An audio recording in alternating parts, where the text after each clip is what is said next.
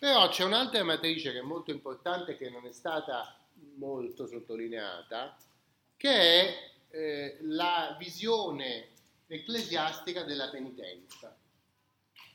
E questa è una cosa importante perché a partire dal V secolo cominciano a essere prodotti, sembra che l'origine sia eh, irlandese, in Irlanda, dei libri che si chiamano libri penitenziali.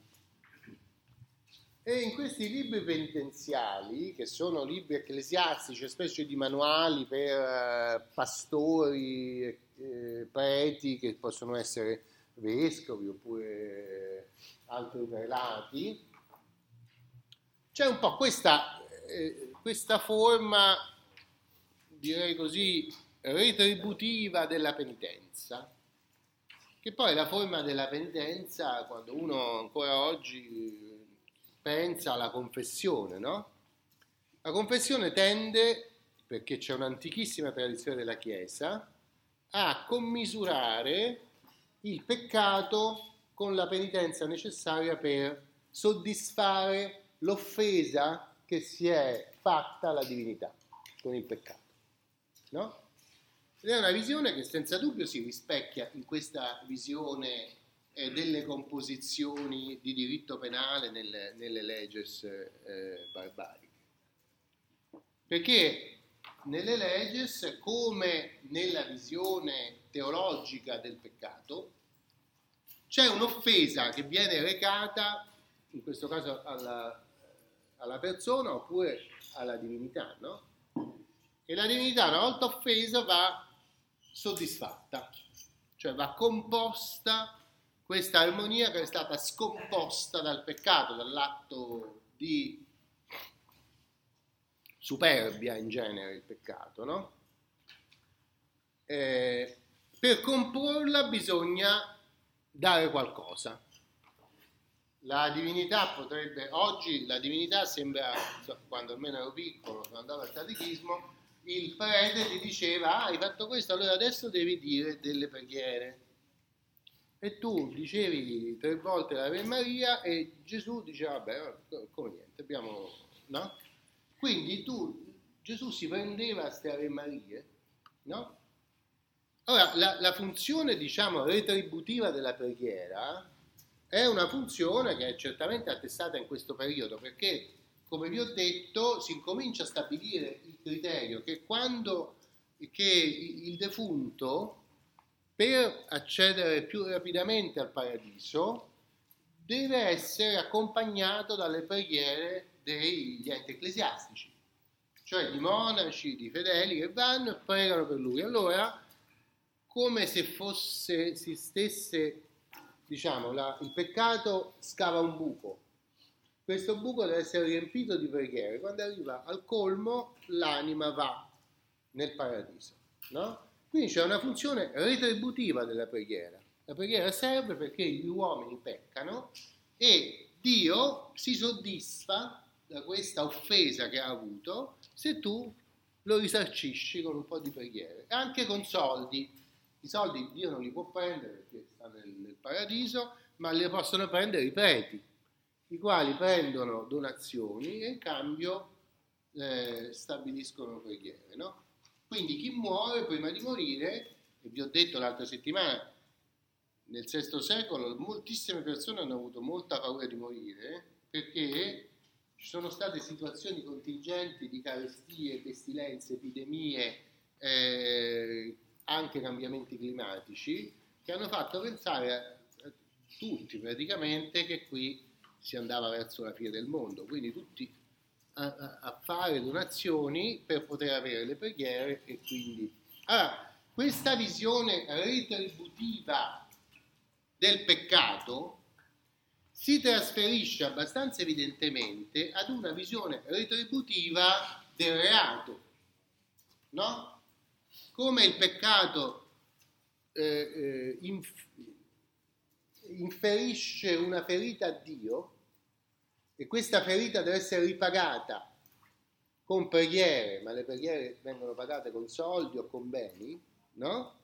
Nello stesso modo, quando c'è una ferita inferta a un'altra persona, tu componi, acquieti la sua rabbia, la sua ira, come se fosse l'ira di Dio, con un pagamento, cioè riempi quel buco che hai scavato quando hai commesso un reato. Allora vedete che l'idea di reato l'idea di peccato sono abbastanza contigue, ma questo è naturale, perché chi scrive le leggi, se l'ho detto varie volte, sono preti, sono ecclesiastici, no? Questi ecclesiastici ovviamente hanno in testa una certa idea. Che cosa, cosa faccio io quando ubriaco ho tirato fuori la spada e ho tagliato il dito al tizio con cui avevo litigato, no? Cosa faccio? Mi faccio una ferita. Come faccio a tornare a una situazione di pace con questa persona o con la sua famiglia? Pago, no? Perché altrimenti lui dice, come dice veramente l'Antico Testamento della Bibbia pure, eh? ma hai tagliato un dito, ti taglio un dito a te. E questo è un pagamento. Altrimenti l'alternativa della legge del taglione che sta nel Deuteronomio della Bibbia, non è che se la sono inventata i barbari, è io ti pago il prezzo del dito e mi tengo il dito, no? Dell'occhio o del dente, come si dice nel, nel Deuteronomio. Va bene? Quindi vedete che c'è una forte influenza della nuova religione cristiana che caratterizza il eh, reato sul modello del peccato. Questa influenza che viene appunto da una fonte particolare, che sono i libri penitenziali, che sono i tariffari dei peccati e di che cosa devi fare per eh, farti perdonare a questi peccati, certamente non è di origine germanica, perché i primi eh, di questi libri sono composti in Irlanda e l'Irlanda non è stata mai eh, invasa da popoli che venivano dall'est germanico.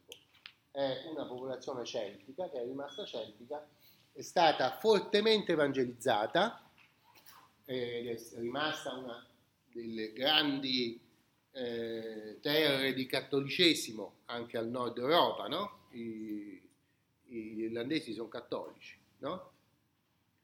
E, e, quindi non ha certamente niente di eh, influenza germanica. Questo è stato già osservato da chi ha studiato i libri penitenziali in piena età del germanismo storiografico.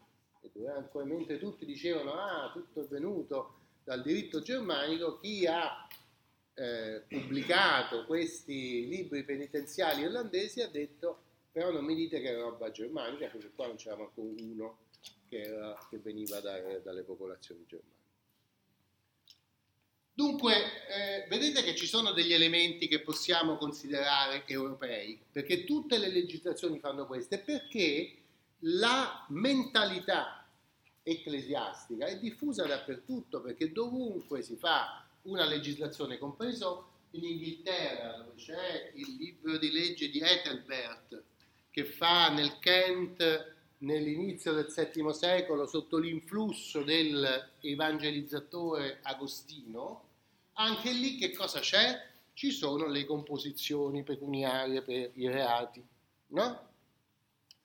Quindi vedete una cosa importante che noi vediamo, perché noi cominciamo a vedere in questo mondo qualcosa che non c'era nel mondo romano e che influenza il nostro diritto penale fino a oggi, il concetto retributivo della pena, che poi è stato sfidato, corretto dall'idea invece di rieducazione che esiste nel diritto penale, ma il concetto che la pena è retributiva, hai fatto questo, ti meriti questa punizione.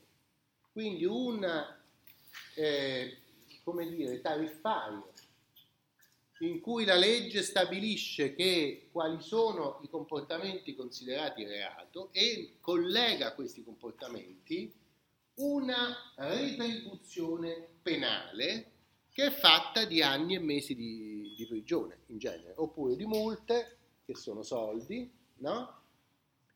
che appunto vengono stabiliti da una norma, in questo caso di carattere pubblico, pubblicistico, il diritto pubblico, no? che regola ad ogni reato fa corrispondere una pena. Come diceva Beccaria quando aveva teorizzato che nel diritto penale bisogna stabilire quali sono i delitti, i delitti e bisogna stabilire preventivamente quale sia la pena, perché non stabilire la pena significa dare un arbitrio sterminato al potere pubblico. No? Va bene?